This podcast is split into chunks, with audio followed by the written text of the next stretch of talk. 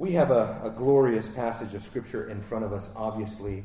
Uh, let's pray together and we will dive right in, okay? Let's pray one more time. Father, uh, we come before you, Lord, asking that you would help us, Lord, in this hour to approach, Lord, such a solemn Scripture with a right heart and with a critical mind and with integrity and honesty and transparency. Lord, you know us all together. You know, you see right through us. And you see our soul. You told Judas what you need to do, do quickly. And Father, you know every heart. You test the hearts of man. As Scripture says, one day you will reveal the secrets of men's hearts through the gospel. And so, Father, we pray that in this hour you would help us to do the heart work necessary to know ourselves and then to know you rightly. Give us grace, Lord. We need your grace now. In Jesus' name, amen. Amen. Well, this passage, obviously often quoted, very well known. It is the, the, um, it is the pillar text for self examination. Test yourself. See if you're in the faith. Examine yourself. Or do you not know this about yourself, that Jesus Christ is in you? I mean, that's a text that many of us can rattle off and that we know and that we've maybe even memorized. But I tell you, the more I dug into this passage of Scripture, the more I realized that it is quite foreign to common evangelical conversation today to talk about exactly what Paul is talking about here self examination. And so, uh, the, the, the, the title for today's sermon is Testing Yourself The Anatomy of Self Examination. And what I mean by it's very alien to what much of the church is doing today because much of the church today would tell you that we need not put too much emphasis on this idea of self examination. You don't want to make it harder for people to become a Christian. You don't want to trip people up or you don't want to bog them down with difficult hard thoughts. You want to make it easy for people to come into the church and to become a Christian and to be identified with your church and to tithe and to give and to participate and to increase the rolls of the church. But really, the Apostle Paul cares nothing about any of that. See, the Apostle Paul knew, going back to chapter 5 in the book of Second Corinthians, once again, he knew that the only person that really matters at the end of the day is that you please God. Because he knew that one day, according to chapter 5, verse 11, he would stand before the great, awesome seat, judgment seat of Christ. And that one day his works as a minister would be tested, they would be tried. God would, would investigate and examine his work. And on the day of judgment, everything that he did, whether good or bad, would meet an equal recompense. In 1 Corinthians chapter 3, Paul tells there the church that it really matters how you build a church. If your church is built on wood, hay, and stubble, then it will burn on the day of judgment. But if you build with good building materials, with good uh, uh, uh building stones, if you have a good foundation, then you can expect that your work will redound into eternity with eternal reward. And my friends, false conversion is one of the one of the building materials that we don't want to build our church upon. You don't want to fill the church with people that are not genuinely converted simply because they come, simply because they're friendly, simply because they like religious things, simply because they've, they've, they've chosen to identify themselves with Heritage Grace because, you know, it's a good, clean place to go and take my kids, and it's a good, clean place to go and identify with moral people that do moral things. But moralism and morality is not enough to call yourself a Christian. It's simply not enough. I think that Paul's words here, when taken really serious, are quite foreign to much of what's going on in the church. I've, heard, I've, I've, often heard people say, I went to a pastor, I was plagued with doubt about my salvation. I went to them because I was scared and I was afraid. Am I genuinely a Christian? And you know, I've heard several people tell me the pastor told me, That's just the devil messing with you. Don't worry about that, son. Go, you're fine. I would never do that to any one of you. If you came to me and you genuinely were doubting your salvation or you were den- genuinely struggling with whether or not you are a Christian, I would never tell you that's just the devil messing with you. I would do exactly what Paul says to do in this scripture. I would examine are you in the faith? Is Christ in you? And so let's see the different evidences, the different lines of evidence that go along with that. We could say that uh, the Apostle Paul, as a matter of fact, before the Puritans came, that he was the original surgeon of the soul. That he was the one that originally was there testing the believers in Corinth, in Galatia, in Ephesus, in Rome, as to the legitimacy and the condition of their faith. As a matter of fact, this word here that he uses at the very outset of this text, test yourselves. The word test is found 21 times in the New Testament, 17 times it's used by Paul. And the majority of those times it is used to test the Christian's faith, to test spiritual things. Paul was a discerning apostle. He wanted to discern not only doctrine, he wanted to discern not only a church's purity, but he also wanted to discern the condition of people's souls. And so he would examine, he would test, he would try, he would make a critical assessment, as we're going to go on to see and again, he even, he even tried his own ministry. He would test his own ministry to see of what type it is. But listen, of all the different discerning and all of the different testing and all the different trying that you can do and examining and evaluating and assessing that you can do out of everything in Scripture, the most important thing is what you do with this test.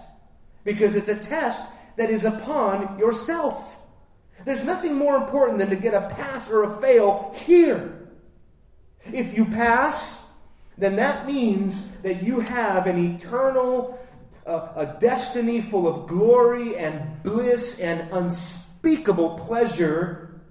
But if you fail, then your life will very quickly issue forth an eternal destruction. Eternal destruction. And so it cannot get any weightier than what we're talking about in this passage of Scripture. It simply doesn't get any more important than this. And I would say, do not go out those doors unless you have done the test and you have come out on the right side. Or at least you've come out on the honest side. And saying, you know, I have tested myself, I have looked at myself, and really at the end of the test, I've come to conclude I don't know. That's not a good place for you to be. The Bible says in Hebrews chapter 10 that the believer is one that is filled with full assurance of faith. No doubting, no wavering. At some fundamental level, you have to come to grips with the fact that you are a Christian. Christianity does not look like schizophrenic spirituality.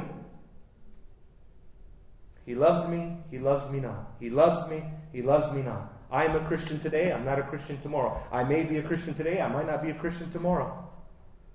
Christianity, therefore, is not, and salvation is not conditional upon your situation, upon your attitude or your mood or your circumstances.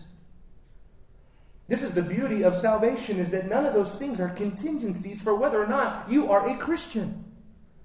As we're going to go on to see, there are, there are essential marks of knowing whether or not you are in the faith. So let's dive in again to this text. Test yourself. See if you are in the faith. Examine yourselves. Or do you not recognize this about yourselves? That Jesus Christ is in you, unless, indeed, you fail the test.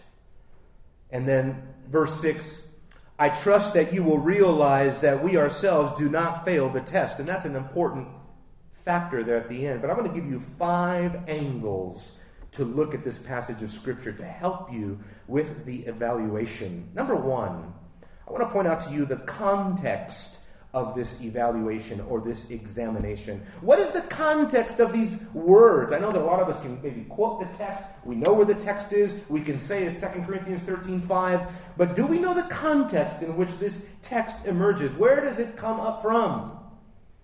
It's not an isolation. It's not just a brute statement. It has a connection. There's a reason why Paul is talking like this. And let me just put it simply for you. The context of self evaluation is the context of the local church.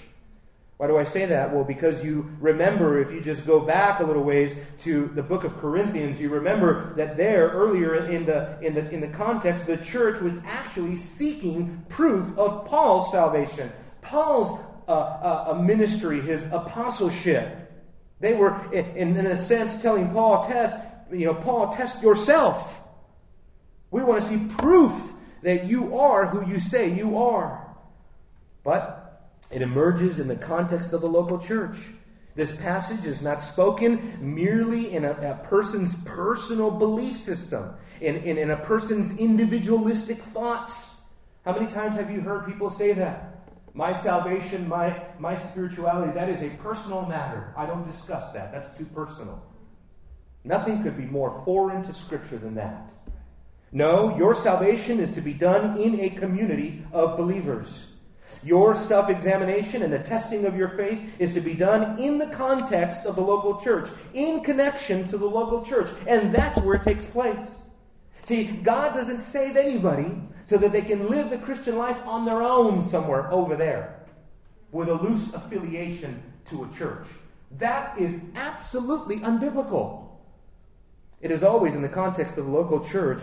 John Calvin said, You do not have God as your father if you don't have the church as your mother. And what he meant by that was not you're saved by works. What he meant by that is look, if you are saved, if you are a child of the Father, then you will not be able to help but to make the church your mother. That you belong to the church. You're there in the church. People know you in the church, and this is why I have to make an argument for church membership. This is the natural consequence of Scripture here, folks. It's that church membership, so, so beautifully provided for us in Scripture, is such a great safeguard to this type of spiritual evaluation. I tell you what, if somebody in our church, if a member of our church comes to the conclusion, I don't believe I'm a Christian, and that happens. I've had people say that. I've baptized people who changed their mind and then come to me after several months of being in the church and say, you know what? I don't think I ever was. I, I want to go back to the world. I was having a better time in the world, in my sin, in my darkness. A young man that uh, couldn't let go of smoking marijuana. Should have moved to Colorado, but you see what's going on in Colorado? My goodness.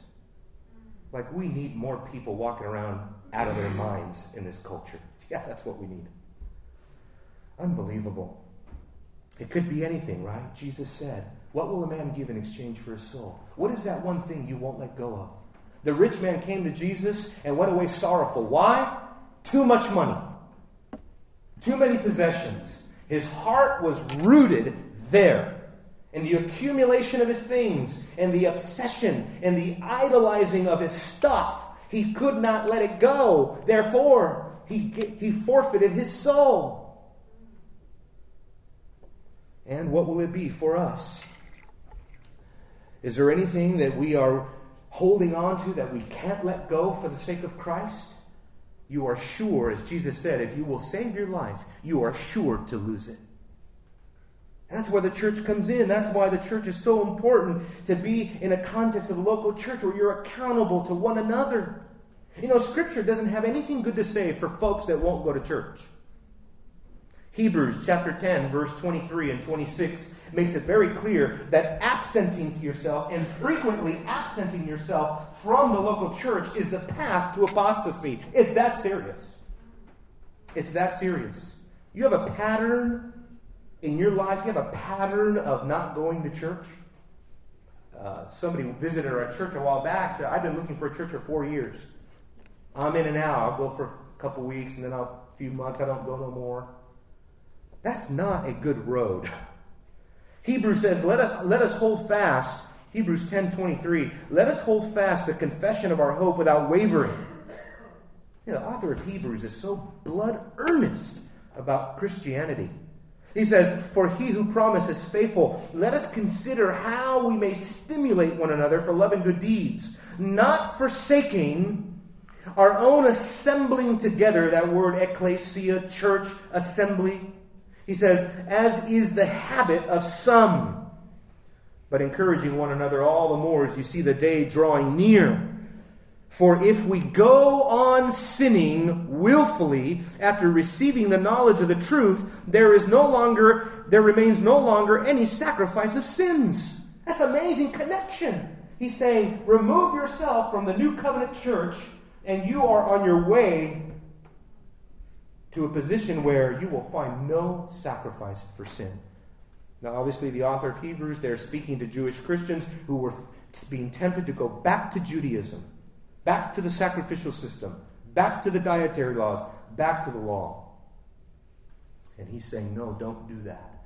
And a sheer evidence of you doing that is notice how he talks about this. He speaks about it. He speaks about failure to identify yourself with the church as a habit forming behavior, as is the habit of some. Some people just can't clean up their attendance record. They keep forsaking the assembly. So it's not good. It's not good. So much more can be said about that. About the context of the local church and the context of this self evaluation. It doesn't happen in a vacuum. It happens in connection to the local church and to your other brothers and sisters. They'll see if you're struggling. They'll know if you're doubting. They know if you don't have assurance. They know if you are plagued with, with, with assurance issues. They know if you are in the faith or not. They'll help you to determine that. They'll help you to determine that. Now let's go on here. Not just the context, therefore, of the examination, but what I've called the objective. What is the objective? The objective of the evaluation here is so it's not an examination of just anything, folks. It's not just an examination, do you like Christianity? It's not just, are you happy at church? How's, what's your joy level? What is your psychological condition? It's not whether or not you like your pastor, you like your church, any of that. It's very specific. It is the, the objective is salvific. It is dealing with whether or not you are in the faith. And there is a technical term, I believe, where he says, test yourself to see if you are in the faith. This is an articular use of the word faith, meaning the faith.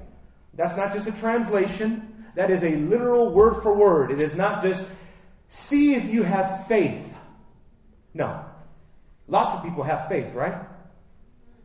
Demons have faith, demons believe. So if your faith is no better than the faith of demons, you're not in a good position. But this is talking about something more objective than that. See if you, we could translate this, see if you belong to the faith. What is the faith?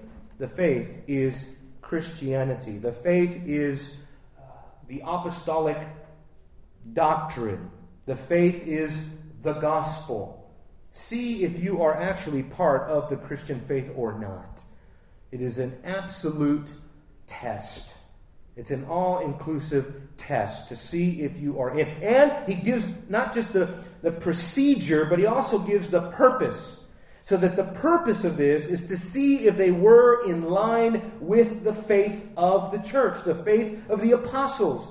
This makes sense because it was it was Paul's job, we can say. It was his commission. You remember? As an apostle, he had an objective, and that was to bring people into the faith, to see that the Gentiles come into the faith and obedience to the faith.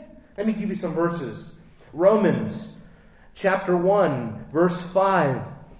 Paul says, It was through Christ that he had received grace apostleship to bring about the obedience of faith among all of the Gentiles for his name's sake. Romans 6, verse 16 or 17 says, But thanks be to God that though you were slaves of sin, you became obedient from the heart to that form of teaching.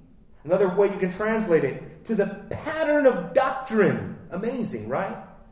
To which you were committed. Do you belong to the creed of the church, to the confession of the church? Do you belong to the statement, the doctrinal statements of the, of the church? Do you belong to the apostolic teaching? Are you in line with the doctrine of Christ? John says in 2 John, he says there that some have gone astray, going too far from the doctrine of Christ. Romans 16, verse 26, again, he says that now it has been manifested by the scriptures of the prophets, according to the commandment of the eternal God. It has been made known to all the nations, leading to obedience of faith. And so it kind of goes both ways it's adherence to the faith, and it is obedience that emerges from faith. From faith. Not only that, he gives the procedure. This is how you do it. He goes from you know, the self evaluation. And he gives two imperatives here test yourselves, and then he says, examine yourself. Very interesting, but that these words are not identical. These words are not identical. They're a bit different from one another. The test is sort of the overall determination to see if something is genuine or not. The examination is to make a critical assessment of the validity of something to critically assess something, to discern something. The same word, examine, that John uses in 1 John chapter 4, verse 1, to discern whether or not you're dealing with a false teacher. He says, Beloved, 1 John 4 1, do not believe every spirit. He says, test the spirits. That's the word, dokimazo.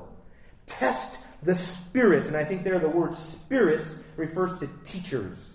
See whether they are from God, because many false prophets have gone into the world.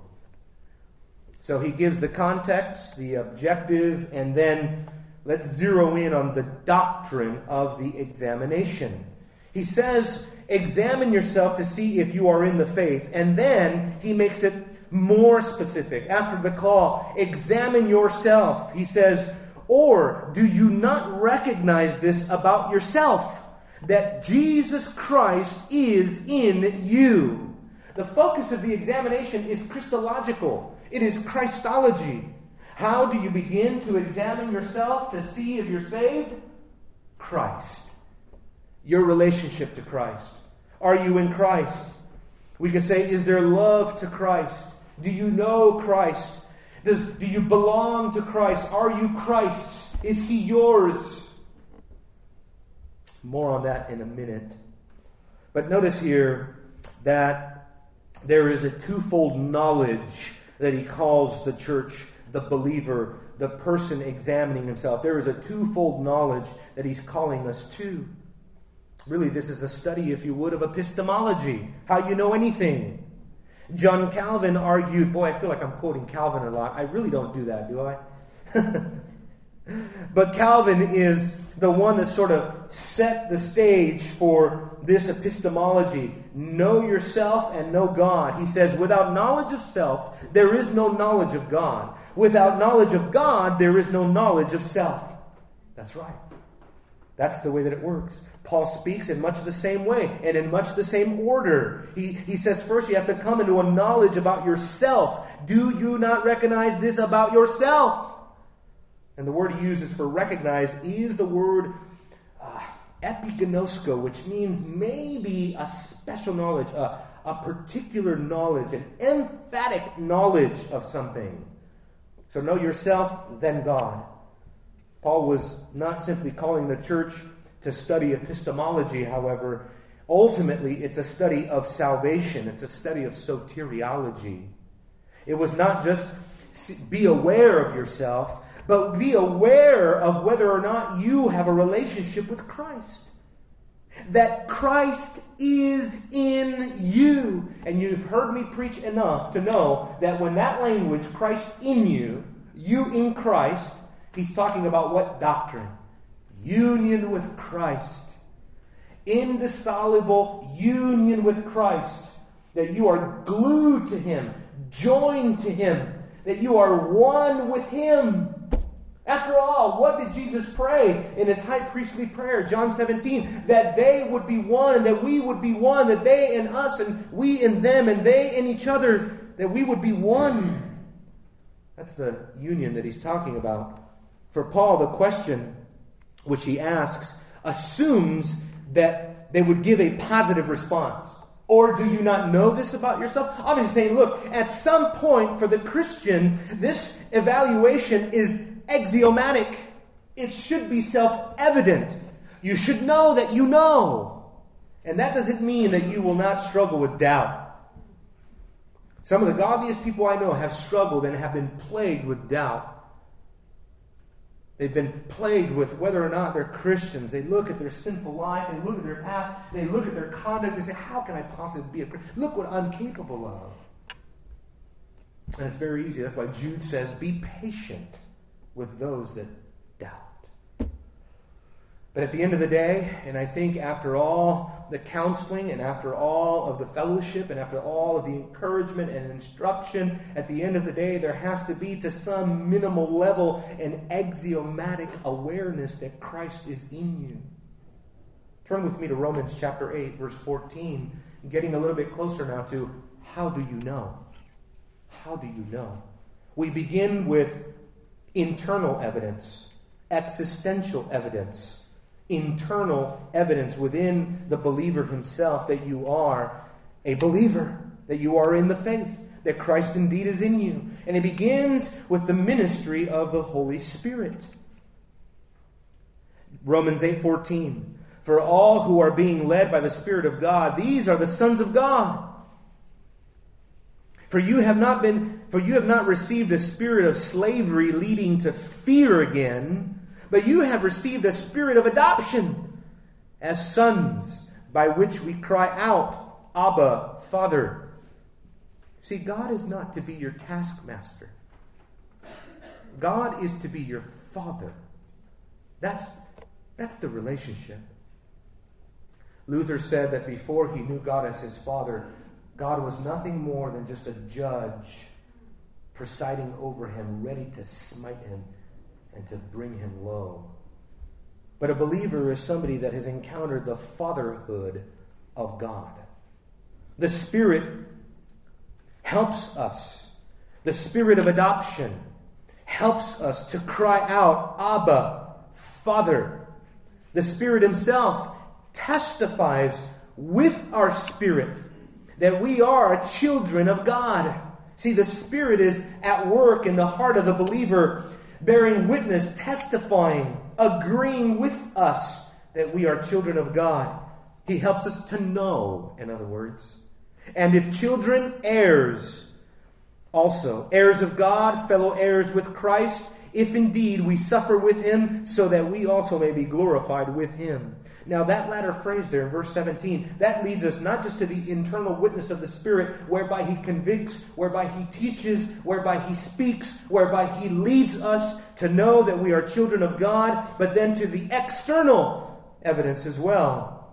If we suffer with Him, we'll also be glorified with Him. So there, it sounds like a condition. You must suffer in order to be a child of God. That's not the dynamic. The dynamic is if you're a child of God, you will suffer. In other words, fruit will follow faith. Right? Faith is the root, and works or obedience is the fruit. And let's look at the fruit. When Christ comes into our lives, when we are in union with Christ, brothers and sisters, your life should change. That's fundamental to becoming a Christian. There, Christ interrupts our life. He disrupts our life. There is a holy invasion where Christ comes to settle in. He tabernacles. That means he sets up shop in your heart. He resides in you now. Many, many passages. Galatians chapter 2, verse 20. I have been crucified with Christ. It is no longer I who live, but Christ lives in me. The life which I now live in the flesh, I live by faith in the Son of God who loved me and gave himself up for me. You see that? Identity has been uh, what's the word? Revolutionized. You have a new identity. You are a new creation. All things are past. Behold, the new has come. Are you not renewed? That's a big question. Objectively, external evidence that you could ask yourself if you're a Christian. Or is there no renewal? Is it, I'm the same person I was before I started talking religiously, and now I just kind of tacked a couple religious slogans into my vocabulary, and that makes me a Christian. But everything else in my life is pretty much the same. You know? I still live in the same way. I still walk in the same way. I still dress the same. I still conduct myself at work the same. I still treat my family the same. I still treat my wife the same. I still think on the same things. I still watch the same things, listen to the same things. I just added a couple religious things to my, my, my repertoire, and, and therefore I am a Christian. I would say, no, you're not. Because Christ comes into your life and he changes you from the inside. Galatians chapter 6, verse 4 verse 14, this is what it looks like. Paul says, Galatians 6:14, he says, "May it never be that I would boast except in the cross of the Lord Jesus Christ, through which the world has been crucified to me and I to the world." There are two crucifixions going on here. Two crucifixions. The world is dead to us, and we are dead to the world. That's the way it works. The world no longer has that same allurement that it once had in your life. It no longer has that constraining power anymore. You no longer have to sin, whereas previously you did. You were under the power of sin. You were under the dominion of sin. You were a slave of sin. You drank sin like water. You drank iniquity like water. You had no filters. You had no governors. You had no constraining power. You had no power at all. The Bible says you were in bondage to sin, enslaved by the devil to do his works. To do his work. I love Christianity because we get to see people's lives transformed. 2 Corinthians 3:18 This is the new covenant glory. But we all with unveiled face beholding as in a mirror the glory of the Lord we are being transformed into the same image from glory to glory, just as from the just as from the Lord the Spirit. In other words, Christianity, and when Christ is in you, it looks like this. You're going from glory to glory. You're going from one stage of Christianity to the next stage.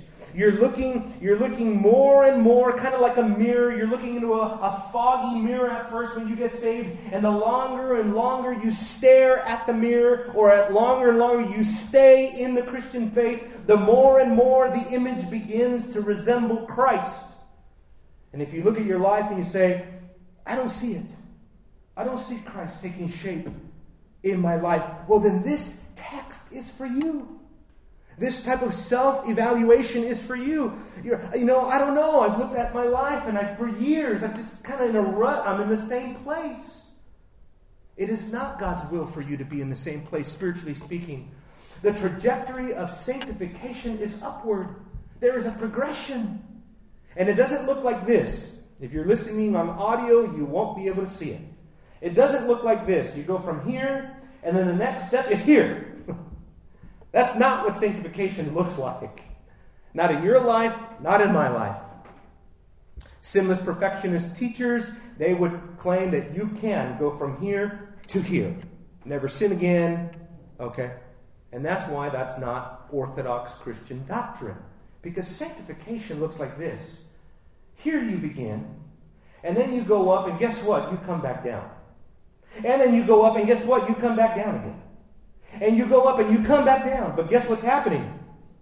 You're getting closer and closer and closer to the image of the glory of Jesus Christ. You're getting closer and closer from one degree to the next. And therefore, there has to be a growth.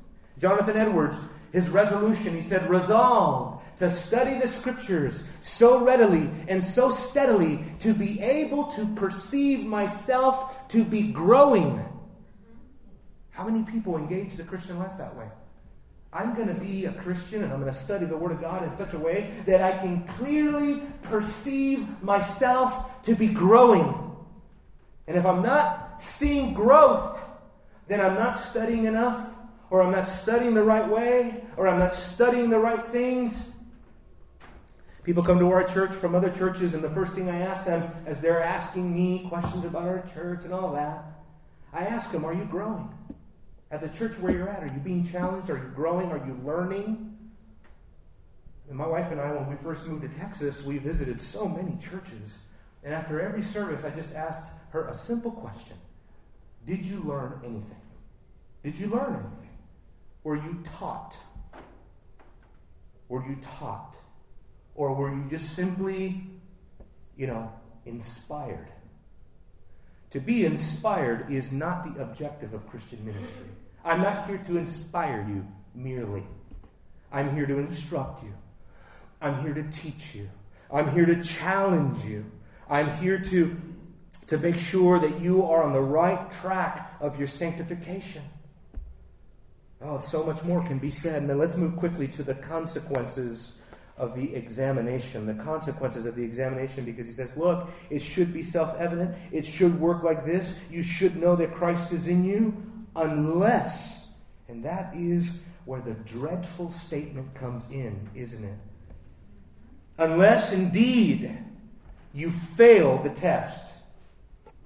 You've done the work, you've searched your heart, you've looked at your life, You've asked yourself the hard questions and you've come to the conclusion that you do not pass the test.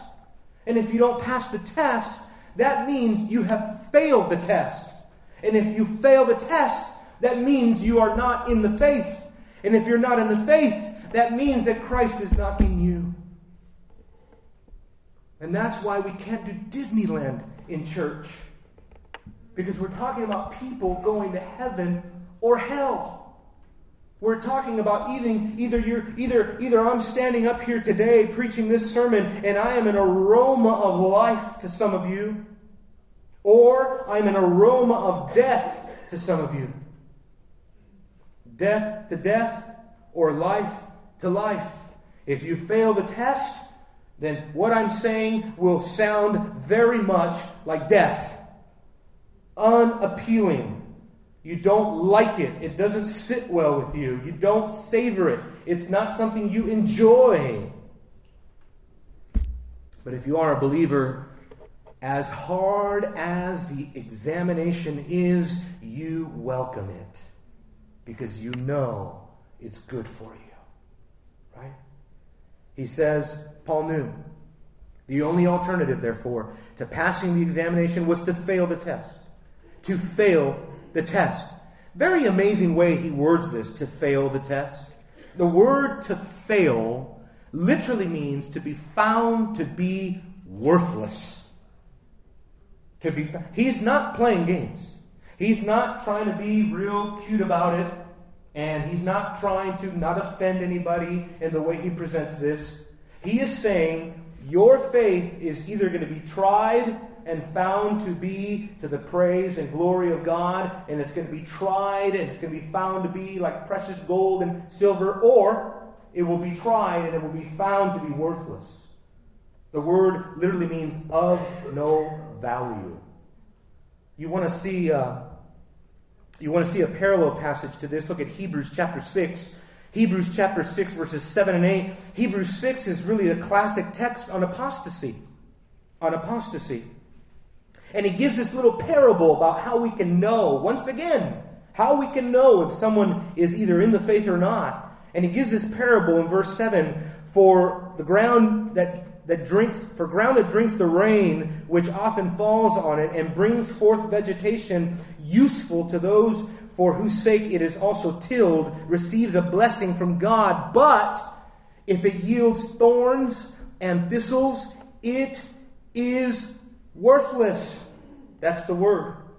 Worthless, adokimoi, which is almost to pass the test, but with the alpha privative, it means you don't pass the test because it's useless, it's worthless, it's of no value, just like thorns, just like thistles. To fail the test is a dreadful discovery, but there is hope for you. There is hope that if you are honest with yourself and you fail the test, fly to Christ. Flee to the cross. Once you have been uh, awakened to the fact that you may not be in the faith, your only refuge is not to flee to despair, it is not to flee to suicide, it is not to flee to self destruction, it is not to flee to sensual lusts. Flee to Christ. He can give you life. He can give you the, the sustenance that you need. He can revive. He can cause you to be born again. I mean, let's face it, we can look at all the commandments of God and we 1 Peter 1:16 says, "Be holy as I am holy." And we can see our failure to measure up. But if we fail the test, it means before any obedience, it means that we don't have Christ. That we are not abiding in Christ. And turn there with me, John chapter 15, as we're bringing things slowly to a close. John chapter 15, I thought, how can I preach this text without preaching the text about the vine and the branches? I mean, this is where Jesus himself is talking about this similar issue here. He says, I am the true vine. My Father is the vine dresser. Every branch in me that does not bear fruit, he takes away. And every branch that bears fruit, he prunes. He prunes it so that it may bear more fruit. And so, right there, two types of branches those that are totally removed, and then those that are just pruned. Now, if you're honest with yourself, pruning uh, involves cutting, pruning involves those ugly scissors that you get out of your garage and you go and you cut those branches down right because you're trying to make the tree healthier. And you're trying to remove unhealthy influences. And guess what? Pruning requires tearing and cutting and cutting away and taking away influences that are unwanted and that are unhealthy in your life. Do you feel like that? Do you feel like God is at times cutting, pruning? It hurts. Sanctification is agonizing. Jesus himself said, agonize to enter into the kingdom. That's actually good. I know that sounds kind of morbid, but it's good that it hurts. It might be a sign that you're a Christian. I would say it is a sign that you're a Christian, so long as you are a Christian. It reminds me of an old hymn. Can I read it to you? This is the second week in a row that I've read a hymn. And I thought, but it's too good. I can't pass it up. John Newton wrote a hymn about sanctification called I Asked the Lord. Have you heard it? Do you remember it? When you ask the Lord for certain things and then you think you're getting the opposite of what you're asking, but it's actually the way that God has designed to give you what you're asking. Listen to the theology of this hymn very carefully. I asked the Lord that I might grow in faith and love and in every grace, that I might more of his salvation know and seek more earnestly his face. 'Twas he who taught me thus to pray, and he, I trust, has answered prayer. But it has been in such a way that it almost drove me to despair. I hope that in some way, some favored hour, at once he'd answer my request and by his love's constraining power subdue my sins and give me rest. Instead of this, he made me feel the hidden evils of my heart, and he let the angry powers of hell assault my soul in every part.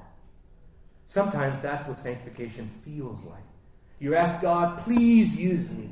I want to be used by God. I want to be a godly man, a godly woman. And then your house gets hit with trial after trial and wave after wave of pounding trials and tribulation and affliction and sickness. One kid gets sick, you get him better. Next kid gets sick, you get him better. It just seems like you're in two months of sickness. Your marriage is not what it ought to be. The longer you're married, the more evil you see in each other's hearts. Welcome to sanctification.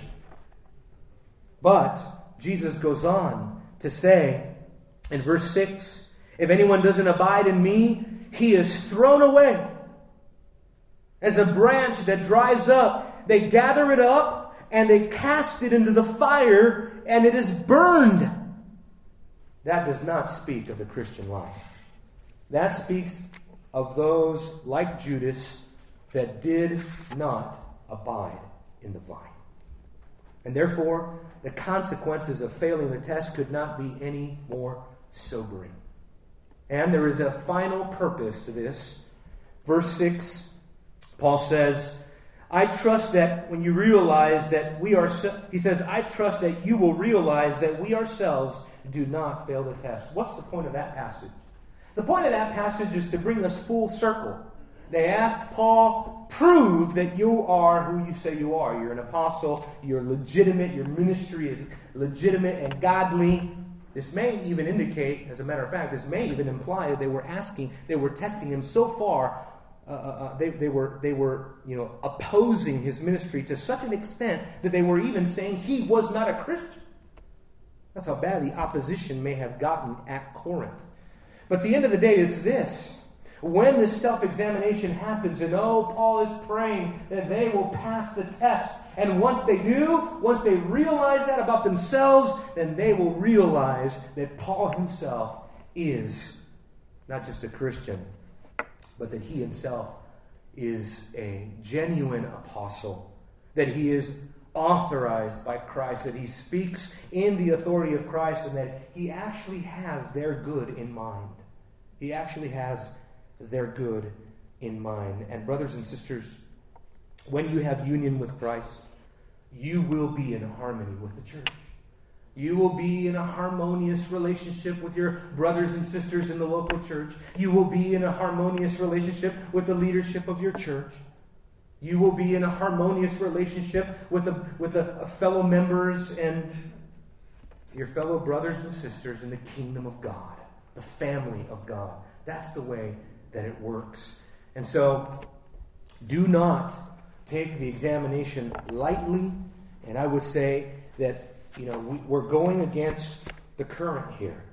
We're going against the current of much of evangelicalism that says, look, don't get people to trip out about their salvation. Don't complicate things for them. Just don't, don't alert them to this kind of spiritual introspection. No, no, no, no, no. We're talking about heaven and hell. And so that we don't want to shortchange ourselves. We don't want to fool ourselves. We don't want to deceive ourselves. But we want to examine ourselves. But let me tell you this the self examination does not mean that we just, we're blessing the Lord, we're loving the Lord, and then now what the Lord wants of us is to be thrown into the fire of doubt and the fire of second guessing ourselves. No. The whole reason that this arose, brothers and sisters, because there was problems in their walks of these folks, because there was sin, because there was division, because there were symptoms that there was a problem in Corinth. And so I would just say to you, are there symptoms in your life? Is there love to Christ? Is there an absence of love to Christ? Do you not love the Lord Jesus Christ? Is there an issue of obedience? Do you not obey the Lord Jesus Christ? Do you not obey his commandments? Are his commandments a burden to you? If they are, then there is reason, there is cause enough for you to engage in this sort of self examination. Let me pray for us. Father, I pray that every person here, Lord, that they would pass the test. Oh God, we cry out for mercy because it is dreadful even to contemplate that we don't pass the test. But Lord, let us not be gullible and let us not be self deluded and deceived into thinking that we are just going to escape into heaven. No. Your word promises us that it will be through much trial and tribulation that we will enter the kingdom of God. Father, I want to pray for anyone in our church that struggles maybe on a regular basis with the assurance of their salvation. That they're just plagued with doubt more than the next person. That they can't get their mind off of the the, the, the, the dreaded reality that they may not be in the faith. that Christ may not dwell in them. Please, Lord, would you let it be a genuine, God given assurance, not anything manufactured by man, not any manipulation or false hope or false assurance that we could give to one another. But please, God, by the work of your Spirit, will you not assure those that are yours? And if they are not yours, for those here that are not yours, that are not in your number, I pray that you would grip their heart with a sobering truth, with a sobering reality that there is simply no more important test than this. That if you fail here, if you fail this test, then everything else should be secondary to closing with God, to making, getting right, doing business with God, to going to you for mercy and grace, to laying hold of you and crying out, I will not let you go until you bless me. God, would you please save? Cause those that are not yet born again, born anew, cause them, do a regenerating work in their life. Blow with your spirit, blow powerfully or blow softly. But Lord, we pray, please let the wind of your spirit fill the souls of the dead. Please, God, we're praying for, for a miraculous conversion of anyone here that doesn't know you. And we pray for Mexico that you would do the same thing there. Father, we praise you.